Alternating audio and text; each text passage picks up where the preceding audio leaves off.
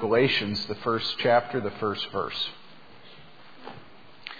And if you want to be technical about it, Galatians, the first chapter, the first verse, the first three words. By the way, this past week I spoke in chapel at Taylor, and I told a joke, and nobody laughed. Except that after I got done telling the joke, a particular dorm of men, Sammy Morris, roared at my inability to tell a joke. And I don't know what it is, but I'm not able to tell jokes. I don't believe that jokes should be central to the pulpit. But if any of you have any suggestions for me, I'd be very appreciative.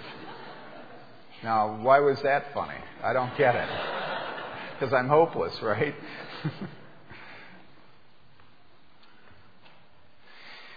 This Lord's Day, we are going to start with a study of the book of Galatians.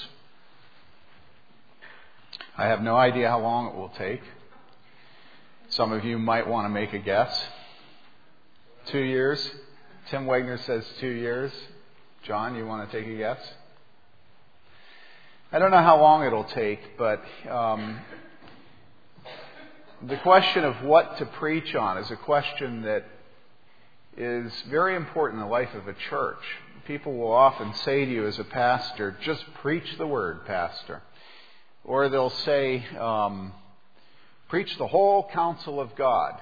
And what they mean is, have confidence in the word, give us a balanced diet. But one of the jobs of elders and pastors is to use the word of God to cure souls. And you understand that when you go into a doctor, if you have cancer and the doctor tells you have a broken leg and proceeds to put a cast on your leg, there's something wrong with that doctor. And I think that somebody who came into America today and who looked at the books of 1st and 2nd Corinthians and said, well, this has no application to our life as Christians in America today, would be an idiot. I think Lloyd-Jones was right that 1st and 2nd Corinthians are probably more perfectly suited, more direct rifle bullets into our life as a nation than any other books. And so the choice of where you go to preach and where you go to read, and I do believe that we should read the whole way through Scripture. In fact, a little aside about our worship services. We had someone come a year ago, one Sunday, who left saying, the church worship isn't liturgical enough, and that's a word that's used to mean what?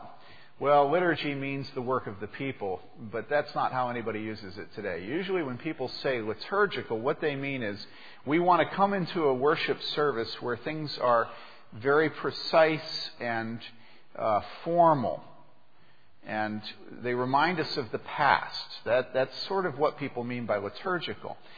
Well, there is actually in this service great care taken to make sure we worship the way centuries of Protestants have worshipped. I don't know if you'll notice it, and I'm going to note it. One of the things is we always begin our worship with a prayer of confession. We come before the Lord and we praise Him, and then immediately we go into confessing that we're sinners and that we need Jesus. And so if you listen, you'll hear soon after we begin worship, we will have this prayer of confession.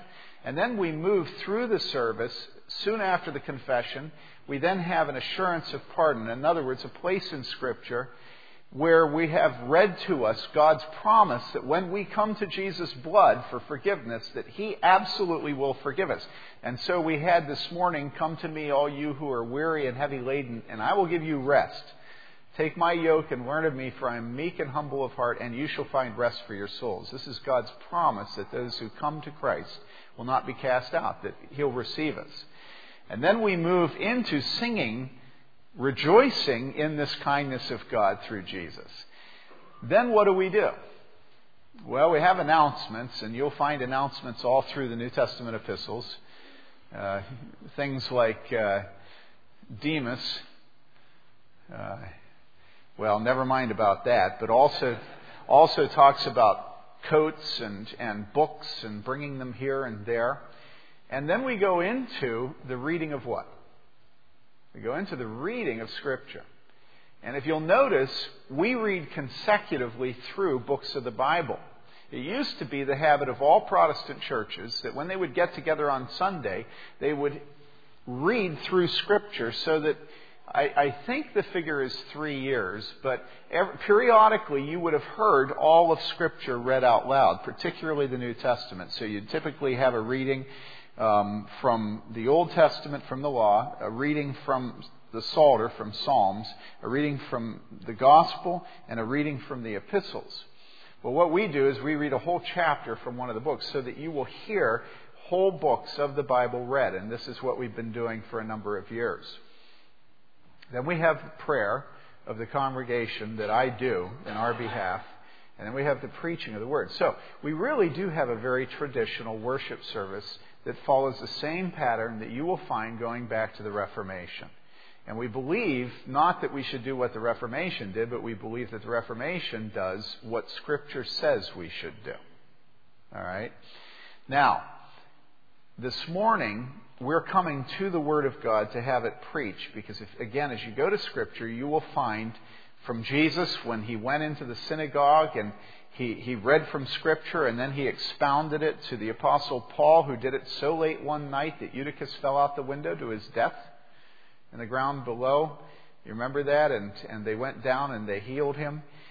We see in the Scriptures that the Word of God is preached. And it's very important that we choose parts of Scripture in our reading out loud, is the Scripture lesson, in our preaching, and in Sunday school classes, that we particularly focus on parts of Scripture that have things to say to us that we need. Now, why the book of Galatians? Well, there are a whole bunch of reasons, and I've been thinking about this for years, actually. It's not a decision you come to lightly as a preacher. But I think it'll be evident as we go through how this particular book has things that we're hungry for and that we need. Now, if you know anything about the book of Galatians, you know that the book of Galatians is a book that attacks legalism. But if you know anything about legalism, you know that it's a word that's thrown out against anything you don't like in a church or in another Christian. So really, the most accurate definition of the word legalism as we use it as Christians today is anybody who's even slightly to the right of us. Do you get it? You know, in other words, if we believe that we ought to read the Bible occasionally, and we're talking to somebody who believes that they ought to read the Bible every day, they're a legalist.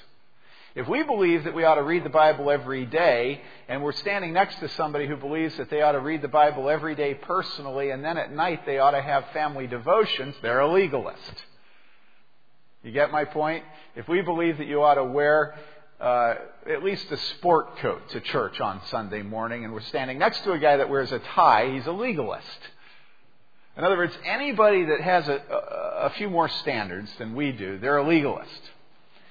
Well, part of the reason I'm preaching in the book of Galatians is not so much because I'm so concerned about legalism among us, but rather because I'm so concerned about some of you who think that there ought to never be any standards in your life. And I think as we listen to the book of Galatians accurately, we hear what the Apostle Paul and the Holy Spirit are saying in the book of Galatians, that by doing that carefully, we will also come to an understanding of what Acts, of what the Holy Spirit, of what the Apostle Paul is not saying.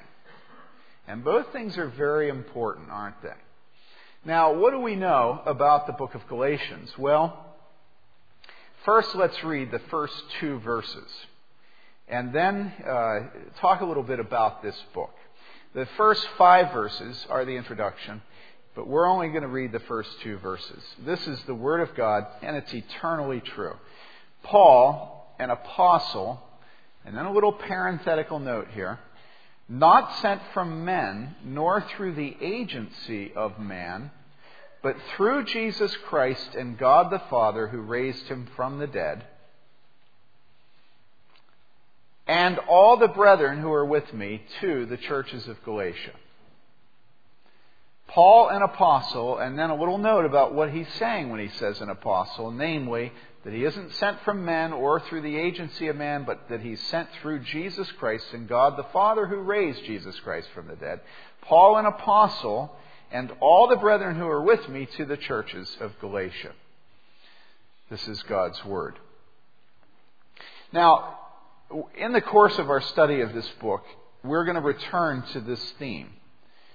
But let's note a few defining traits of the book in the New Testament.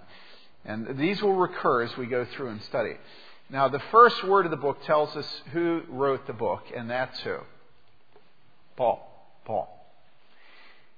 Although there's a lot of debate about a lot of the books of the New Testament, who wrote them, how accurate they are among academics who read the Bible and write papers about it, there's no discussion over this one. There was a little sort of weird group in the 19th century that argued that it wasn't really Paul, but it's so weird that everybody says there's no question the book of Galatians is written by the Apostle Paul. If there were only one book that's written by the Apostle Paul, in fact, everybody would say it is this book. And so the Apostle Paul has agreed universally that he is the author, even by people who tend to approach the Bible skeptically, not believing, having doubts, not really believing things that are said in this book. And in fact, there are four books in the New Testament that pretty much everybody believes that Paul did write what he said he wrote. And those four books are Galatians, as well as 1st and 2nd Corinthians, and Romans. Probably Romans is the one most of you would have singled out to be the thing that most people agreed was written by Paul. Now, a simple reading of these two books, Romans and Galatians, quickly reveals that both of them have right at the center the treatment of the exact same subject. And that is justification before God, not by works, but by grace through faith. That's the theme of these two books. Justification before God, not by works, but by grace through faith. In other words, faith is not what saves us, but faith is the instrument that God gives to us and uses to save us, but it is only His grace that saves us.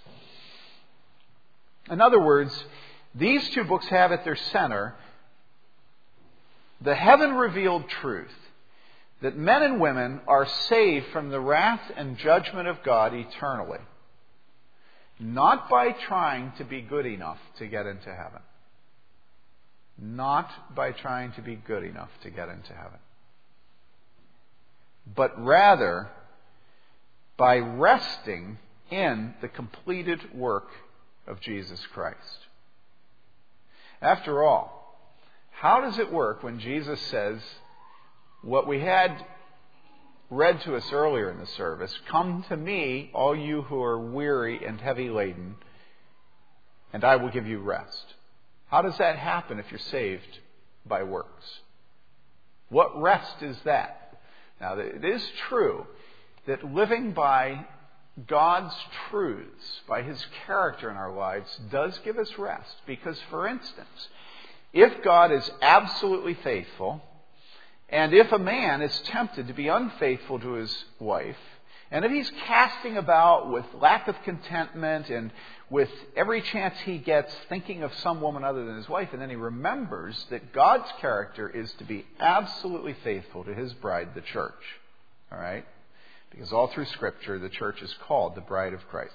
If we remember that God is faithful, there is a sense in which we are at rest. Why? Well, we're at rest because we no longer have to cast about wondering if there isn't something better. You know, it's hard work to be unfaithful. And any of you who have been unfaithful in your marriages at some point, you know how hard work that is. All kinds of lying and twisted emotions and questions and then trying to make it up when it's found out. And if you've been a partner to an unfaithful spouse, you know it's desperately hard work trying to decide whether to stay in the marriage and leave, trying to figure out, well, what is faithfulness if the one thing I thought I could depend upon, namely the faithfulness of my spouse, is given away? And how am I going to provide for children when they have a mother or a father who isn't? And you see, it is hard work to live in a way that displeases God. But Satan has us fooled. And so there is a sense in which you can say that living according to God's character, according to His law, does bring liberty. You shall know the truth, and the truth shall set you free when we live in obedience. And yet, at the same time, no matter how much we understand the beauty of God's law and the beauty of the character of God as it's revealed in, for instance, the Ten Commandments, we also know that the more we try to live according to the character of God, the more desperately hopeless it is. Because you just can't do it. You know, you get up this morning and you think, okay, today's going to be different.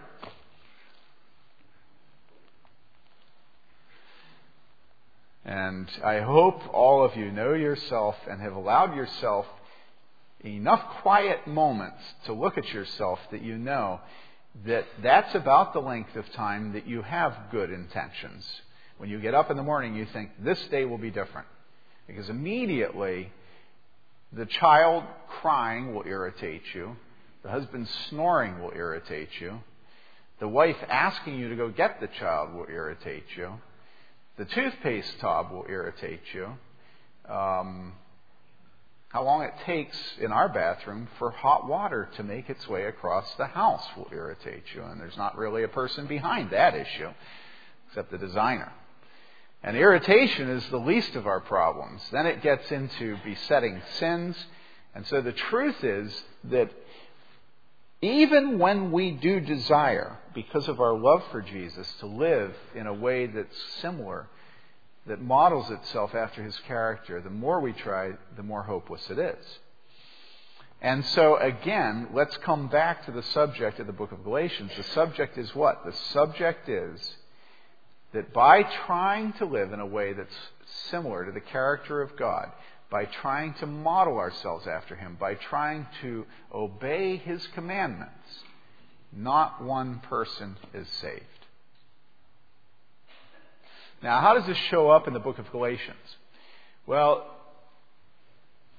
how would it show up today? Well, in conservative churches, it would probably show up in a few issues that we deal with today. For instance, you'd go into some churches, and some churches would tell you that unless you had your children in Christian school or homeschooling, that you weren't a Christian. That if you want yourself and your children to be blessed by God, you have to have them in a Christian school or a homeschool. Some other churches would tell you that unless you wear your hair the whole way down your back and wore denim jumpers, that you couldn't be saved. Now, they might not say that explicitly, but you understand what I'm saying. Other churches would tell you that unless you spoke in tongues, it's not clear that you're saved. Other churches would tell you that unless you're baptized, you're not saved. And those are the most popular churches in southern Indiana. I'd never heard of them except Lutherans and Catholics until I came here. So every church has a little set of things that it tends to say are sort of associated, maybe closely associated with you being saved. All right? The Apostle Paul wrote to a church in a particular place at a particular time, and in that place at that time, it wasn't homeschooling, and it wasn't how long your hair was, and it wasn't whether or not you were baptized. The issue to them was what? It was circumcision. It was this physical act on the body of a man that set off the Jews from everybody else. And kids, if you want to know what it is, go home and ask your parents. Circumcision was said in the church in Galatia to be necessary for salvation. And there was one other thing that kept coming up again and again, and it will keep coming up as we read the book of Galatians. Circumcision and the observance of certain holy days. And holy days, religious days, are what... It's the origin of the word we have holiday. Holy holiday, okay? And in this church, it was apparent that the people who were the false teachers were saying, if you want to be a Christian and you're a Gentile and you weren't raised in a home that had you circumcised on the 8th day like the Jewish home, if you really want to be making the grade, if you want to make the cut, you've got to be circumcised if you're a man. And then also, you have to start observing the Jewish holy days. You have to have these special times and seasons. These are the two issues at the center of the book of Galatians. But we're going to see again and again that as history goes on, the issues change that a church is dealing with. Legalism doesn't always come through circumcision and holy days. This church is not divided over the issue of holy days. Some of us believe that there should be a day a week that we follow the Lord in resting as He rested when He created. Some of us believe that every day should be a day of following the Lord in resting as He rested. We don't divide over it. We have different opinions. I'm not going to say you're less of a Christian if you don't agree with me, and I hope you won't say that about me. So that's not an issue. And nobody here is telling you, if you're not circumcised, that you have to be, or you can't really come to the Lord's table or be baptized or get saved. But that doesn't mean that the book of Galatians doesn't apply to our life together, because we always have things we insert that are needed in addition to the work of Christ. This is the habit of us as Christians. There are always just certain things that the really spiritual people will speak in tongues. Okay? Now, I'm just using that as an illustration, but it's going to be important as we go through the book of Galatians for us to look inside our hearts and say, okay, what am I adding to the gospel? What is it that without that I'm just not really comfortable that somebody is saved? But if they do that, then they'll really prove to me that they know Jesus. Sounds spiritual. It's exactly what the false teachers said in Galatia. What is it in you? What is it in me? What is it in the churches of Bloomington, in this church, that we think people really need to do that too? All right? That's going to be the constant question facing you as we go through the book of Galatians. Okay? Now, if both Romans and Galatians have this issue at the center, that we are saved through the work of Christ and not by our own works, all right? Then the question is, how do the book of Romans and Galatians differ from each other? Well, immediately, most of you are thinking, well, Romans is long and Galatians is short. And you're right. The other is that Romans starts with the letter R and Galatians starts with the letter G. And then the second letter in Romans is O, and so on. How else? Well, here you will understand why I chose Galatians. Actually, it's not the reason, but it'll make sense to you. The reason I didn't choose Romans is I don't think I'm quite ready. David Wagner took it on at a very young age. I want to wait a little longer. And so David did teach the book of Romans, and Rob Hooper taught the book of Romans here. And so we've been through Romans recently, some of us twice. But you know, there's another reason. And the other reason is that the difference between Romans and Galatians is that Romans is, if all Scripture is a war over something, which I think is a fairly accurate statement about Scripture, that never is Scripture just sort of calm, dispassionate, kind of boring truth. It's always written into a situation where it's engaging an enemy, all right? So both Romans and Galatians engage an enemy, but you know what? Romans is pretty clean, and Galatians is bloody.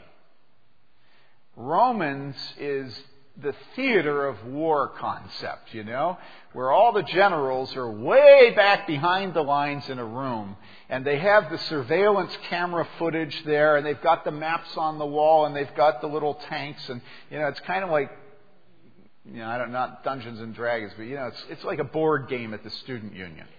You know, it's spread out all over the place, and nobody really is going to get hurt. And nobody will even see people that get hurt. Now, that's not actually true of Romans, but you get the picture, whereas Galatians is blood caked on the wall, incommoding the passers-by. It's an abattoir. All right? Galatians is absolutely nasty. Why? Because in Galatians, the Apostle Paul is not fighting a principial battle in his brain. The Apostle Paul is fighting for the souls of a particular group of people in a particular town, in a particular church. And so he is intense. Galatians is much more polemical than the book of Romans. It's not to say Romans isn't polemical. It's not a battle. It is a battle. But Galatians is down in the trenches, right at the front lines, shells going over your head, and that will help you to understand the book of Galatians. And I love the book of Galatians because I always tell people, everybody's always willing to say that the church should never fight. You know, no matter what the battle's over, the church should never fight. And I love the book of Galatians because I ask people, tell me, and this is not original with me, Machen is the one that I first read it from, but I always ask people, tell me, if you had been alive at the time that the book of Galatians was written, and you had never read the book of Galatians, and you opened it up, and you started reading it, you know what you'd think? If you didn't know it was part of the Bible, you'd think that this man who wrote this book was seriously lacking in a sense of proportion. This man was on steroids. This man was out of whack. This man lacked a sense of balance. This man is not to be trusted entirely. In fact, this man isn't to be trusted at all. In fact, no man who is godly would speak the way this man speaks. Now, come on, people. Admit it. The only reason you accept the book of Galatians is because it's in the Bible. But if it hadn't been in the Bible and you read it for the first time, you'd think that the Apostle Paul wasn't fit to be the pastor of Church of the Good Shepherd, let alone the apostle to the Gentiles, let alone have his work recorded forever in the pages of sacred Scripture. So watch yourself on this. Too easily we read parts of Scripture, like the scene on the top of the mountain when, you know, Elijah is making fun of the pagan gods. There's all kinds of texts in Scripture when Jesus is outing the Pharisees and the Sadducees. There's all kinds of places in Scripture where, if we didn't know they were in Scripture, we would think that the person who had written them or said them was not godly. And the reason is that instead of worshiping the true God, we have an idol in our minds. Idols are not just physical things, they're ideas. And the idea we have of God is that He's Santa Claus, and that He's always sort of chuckling in an avuncular way. You know, you know, come sit on Santa Claus's lap. And I hope you realize that that is the common view of God in our world. That God does not ever get angry. It's like one of the newscasters said years ago.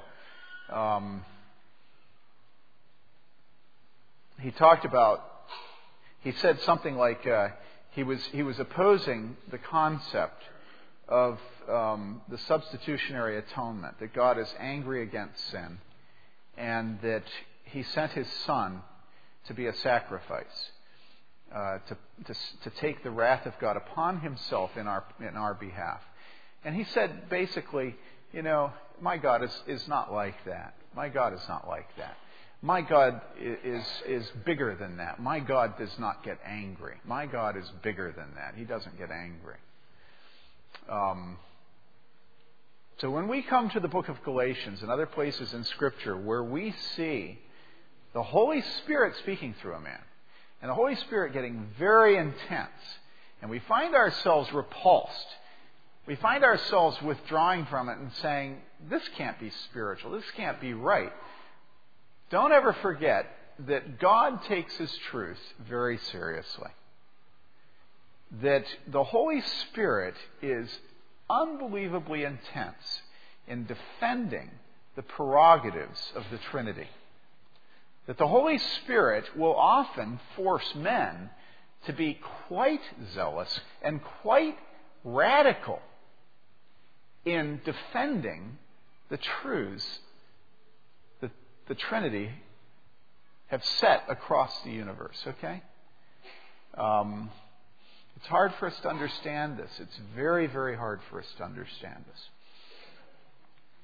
I want to read the statement of J.B. Lightfoot, the New Testament scholar, in summing up this whole section on the question of the polemical style of Galatians. In comparing Romans and Galatians, Lightfoot says, the epistle to the Galatians stands in relation to the Roman letter as the rough model to the finished statue. The Epistle to the Galatians stands in relation to the Roman letter as the rough model to the finished statue. Both of these works, Galatians and Romans, stand at the very pinnacle of Paul's work. They have two different identities and purposes. One is a particular battle, one is a general battle. Galatians is more polemical, Romans less polemical. Not that it's lacking in battle, but it's less focused on war than Galatians is. And the two themes of the book of Galatians are, as I have said, justification by faith apart from the works of the law, and second, the gift of the Holy Spirit. That this third member of the Trinity is freely given by God to all who believe in Jesus Christ, and that it is not our power, but it is His power, the Holy Spirit's, which works in us according to the redemptive will of God the Father and His Son, Jesus Christ our Lord.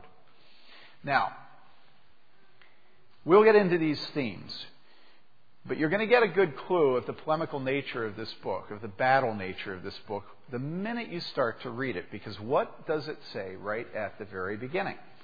We read it together. It starts here. It says Paul, and then it says what? An apostle. So much of Scripture we are so familiar with that it has lost any meaning to us. You've had the experience of having a poem that your mother may have read to you when you were a little kid, and you heard it over and over again. You know, little kids like to hear the same thing over and over and over and over and over and over again.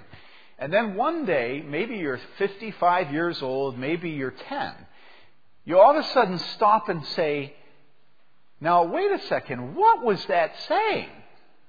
You know, maybe you never thought about, you know, the witch, you know, who was going to eat the little children in the woods, right?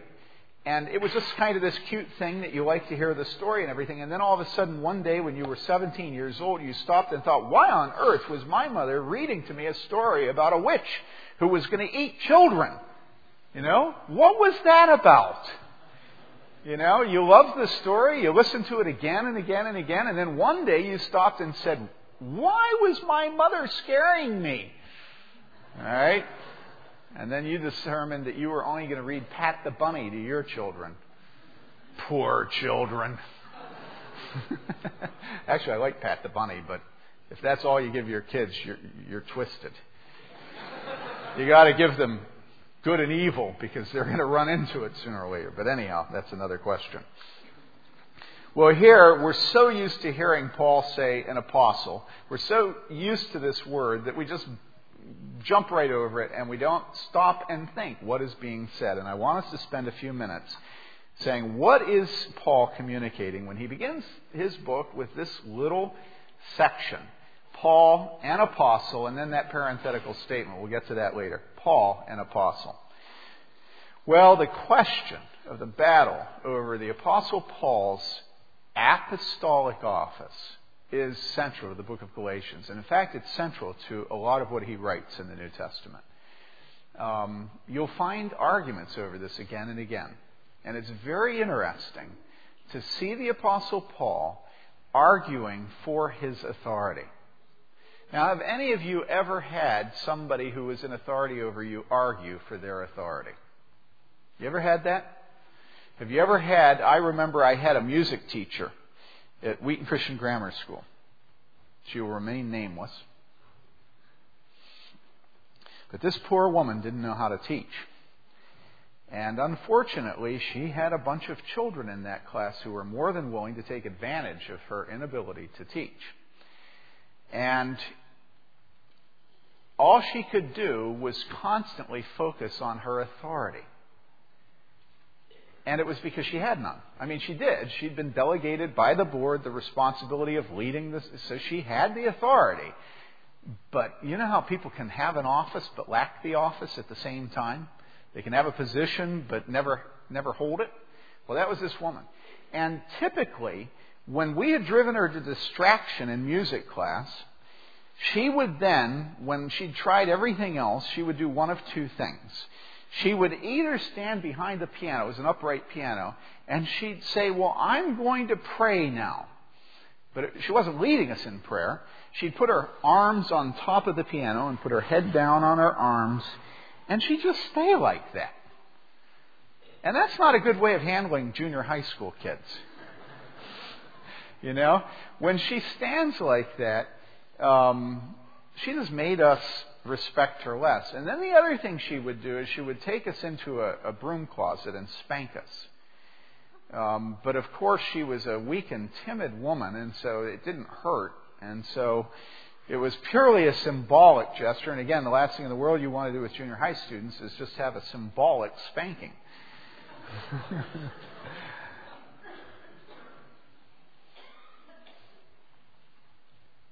Generally, if you're in a marriage and you have a fight with your husband, say that you're a wife, and your husband stops and says, "I'm the husband, I'm the head of the home," you want to spit in his face.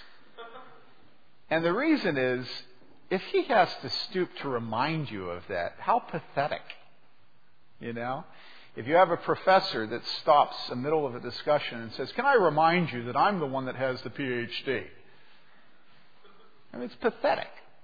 It's embarrassing to argue in favor of your own office and authority. Right? Will you agree to this? And yet the Apostle Paul does it again and again.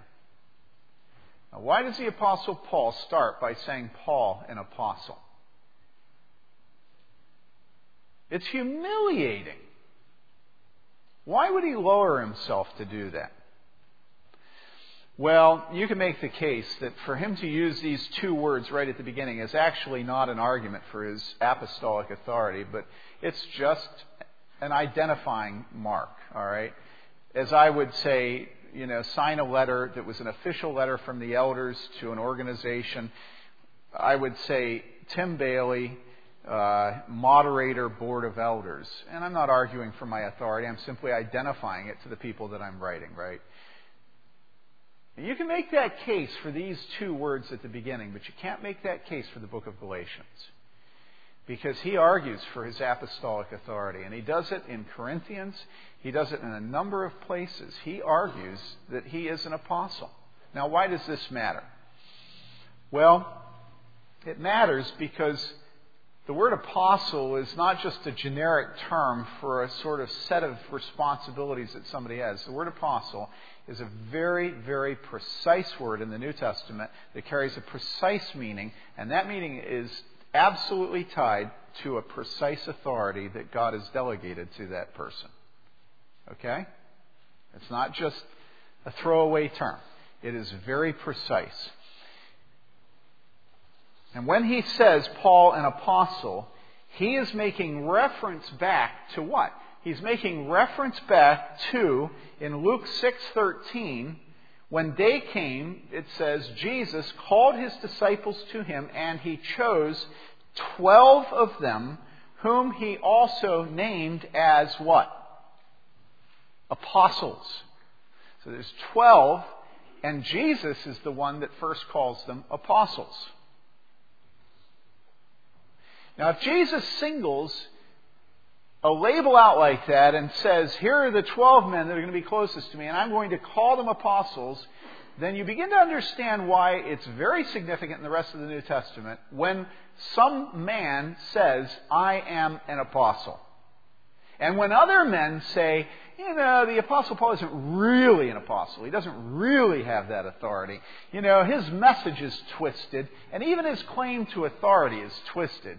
You know, he wasn't there when we were all surrounding Jesus.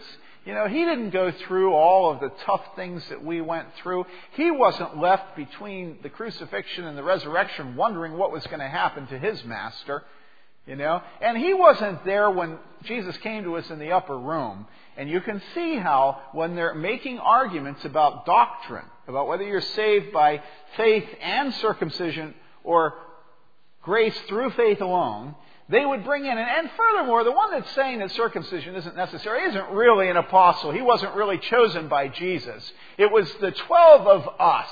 And if you're not one of the 12 and you're making the case, you say, you know, the Apostle Paul wasn't really there when Jesus chose the 12, but he has his authority because those 12 delegated to him You know, he's a subordinate of the 12. He's not equal with them. He's underneath them. And so you need to listen to us because we've heard the 12 too.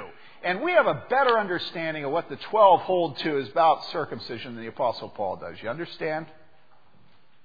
And so this issue was like this. Is he an apostle? Isn't he an apostle? Does he actually have equality with the other apostles? Who were the apostles? The apostles were the 12 that were selected by Jesus after a night of prayer, and they were labeled apostles. So this is a key issue.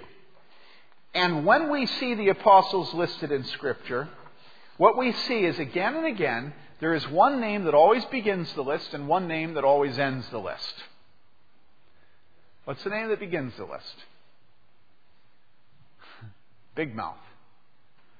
Peter. Simon Peter. He's always there at the front. He's always there at the front when anything is to be said. He's always there at the front when they list the names. Now, who's at the end? Judas. The one who betrayed his Lord. Isn't that interesting? So even among the apostles, there is the clear leader. And then after the apostles, at the very tail end, is this one who from eternity past was set apart to betray his Lord. Isn't that interesting?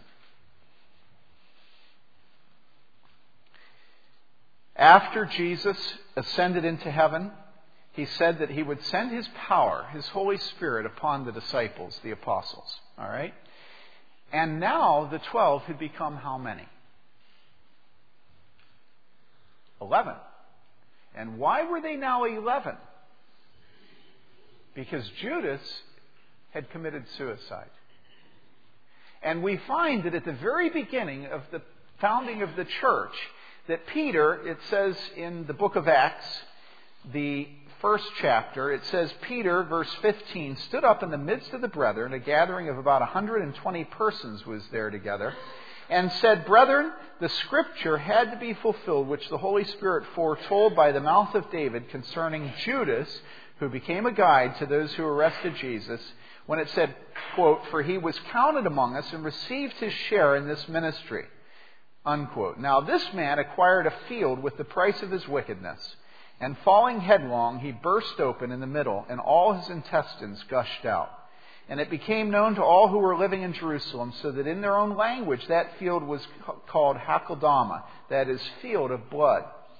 For it is written in the book of Psalms, Let his homestead be made desolate, and let no one dwell in it, and let another man take his office.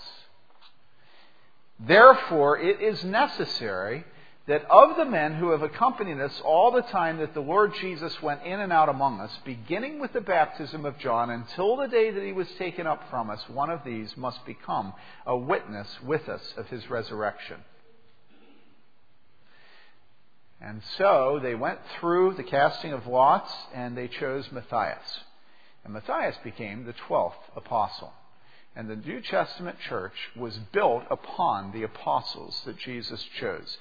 11 of them, that night that he spent all night praying, and he named them apostles. And then the 12th replaces Judas, and it's done by lot. And again, the lot is chosen according to the Holy Spirit.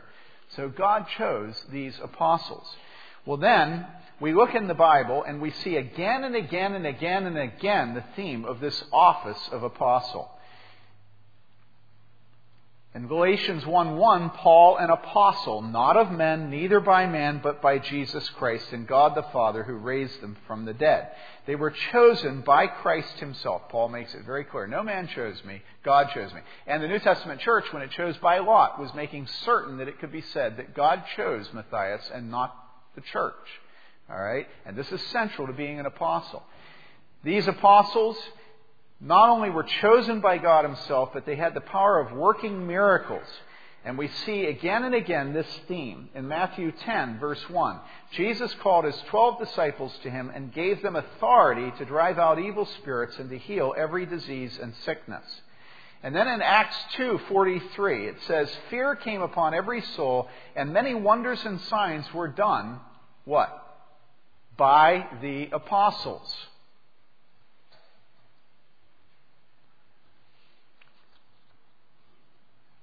They were chosen by God. They had the power of working miracles, and they were inspired. The basic criteria by which New Testament books were accepted into the canon, in other words, were called a part of Scripture, were labeled to be inspired by the Holy Spirit, was that they were authored by one of the apostles. All right? Apostolic authorship was central because the apostles were inspired by God. Their world as apostles was that of founding the churches and upholding them by supernatural power specially bestowed for that purpose. Now, there is a debate, and we were having it out on the front porch of the church last Sunday morning. Some of you may have heard the discussion or the argument. But there is a debate as to whether or not the apostolic office ceased with the founding of the church or whether it continues. I believe that it ceased, although that does not mean that I think it's inappropriate to ever use the word apostle anymore for the church. And as my defense, I'll cite Calvin, who referred to Martin Luther as an apostle. But here's the argument.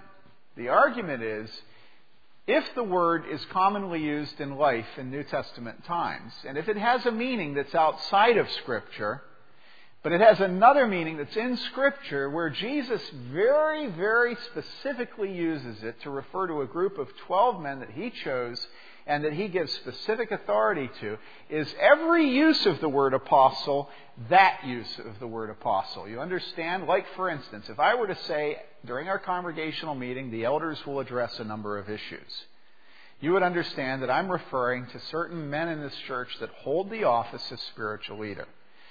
But if I were to go into the one of the nursing homes and I were to say, our elders ought to receive good care and be visited conscientiously, you would know I wasn't referring to the officers of this church, but rather to the people that are older than I am in the nursing home. Well, this is the same with this word apostle. It had currency. It was commonly used in the New Testament times. And so every use of it is not referring to the office.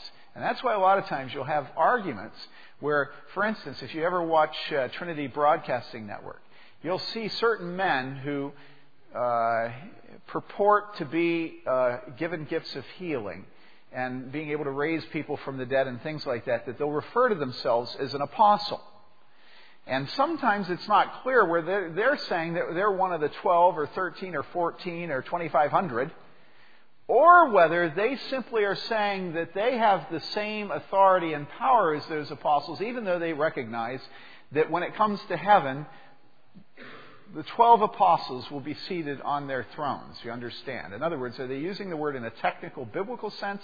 Or are they just using it to describe somebody that God has sent into the world to do His work? All right?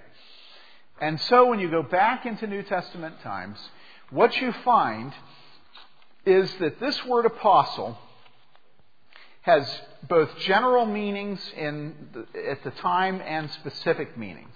And it's not always clear that the word is being used in a specific way to refer to the 12 apostles as our Lord set them apart and as the New Testament church chose them.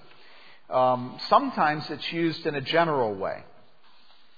The word apostle is the Greek word apostolon or apostolos. And in the New Testament, that Greek word is translated apostle 78 times, but it's also translated messenger and he that is sent. And this is what I want to leave you with. Every time you hear the word apostle, I want you to think of someone who has a commission to do a job by an authority and is sent out to do it. That's what I want you to think, because that's the origin of the word. An apostle could have been the admiral of a fleet of ships that were sent to go take care of the pirates in the Caribbean. You understand? It could be an emissary or a diplomat that's sent to a country to take a very sensitive message and to implement a peace truce with that country. But an apostle in New Testament times is somebody who is sent by a higher authority. They have a specific task to do, and they have the authority of that person above them resident in them so that as they do that task, They are able to carry it out without having to go back and talk to that authority before. They've been delegated a job, and the question is, will they do the job? Now, how does that matter as we go into Galatians? It matters because either Paul, when he speaks about how we're saved, has the authority of God, has been set apart by God to be an apostle to the Gentiles and to release us as Gentiles from the duties of the Mosaic Law, the duties of Judaism, and therefore we can trust the book of Galatians, that it's in the canon, but that it's right. And we don't have to go and become Jews. We don't have to wear the little prayer hats and learn Hebrew and get circumcised and observe their holy days and every other law of the Old Testament. Because once you start being a Jew, there's no way to end. All right? Or the Apostle Paul is sent by God to release us from that. It's an either-or thing. And so this word apostle has a lot hanging on it. Next week we'll pick up. But this is a beautiful book. This is a book that is meant to give you liberty. And if you desire freedom, freedom from sin, but freedom from a bad conscience, freedom from constant assaults of Satan, who is the accuser of the brethren, telling you that you can't be saved because of what you've done and of what you're doing. And this is the book for you. And the public proclaiming of the truths of this book is God's instrument to give you freedom. So let's, in anticipation, ask the Lord to do this for us. Father, we pray.